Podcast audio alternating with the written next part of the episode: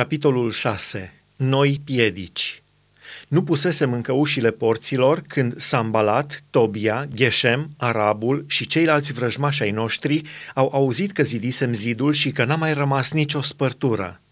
Atunci Sambalat și Geshem au trimis să-mi spună, vino și să ne întâlnim în satele din Valea Ono. Își puseseră de gând să-mi facă rău.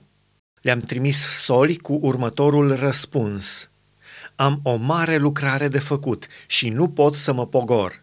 Cât timp l-aș lăsa ca să vin la voi, lucrul ar înceta. Mi-au făcut în patru rânduri aceeași cerere și le-am dat același răspuns. Sambalat mi-a trimis solia aceasta a cincea oară prin slujitorul său care ținea în mână o scrisoare deschisă. În ea era scris – se răspândește zvonul printre popoare și Gașmu spune că tu și iudeii aveți de gând să vă răsculați și că în acest scop zidești zidul.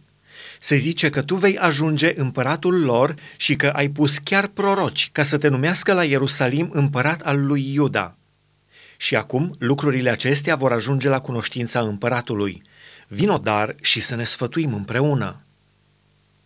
Am trimis următorul răspuns lui Sanbalat – ce ai spus tu în scrisoare nu este, tu de la tine le născocești.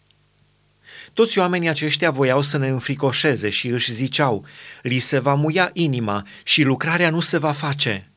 Acum, Dumnezeule, întărește-mă! M-am dus la Șemaia, fiul lui Delaia, fiul lui Mehetabeel.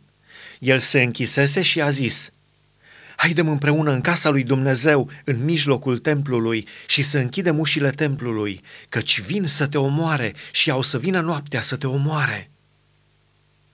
Eu am răspuns, un om ca mine să fugă?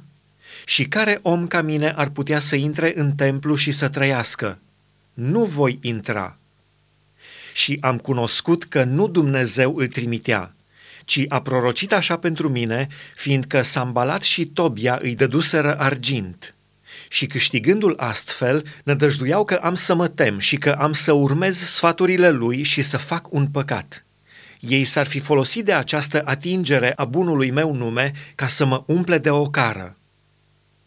Aduți aminte, Dumnezeule, de Tobia și de Sambalat și de faptele lor – Aduți aminte și de Noadia, prorocița, și de ceilalți proroci care căutau să mă sperie.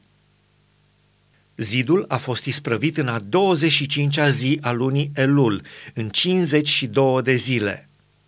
Când au auzit toți vrăjmașii noștri, s-au temut toate popoarele din prejurul nostru.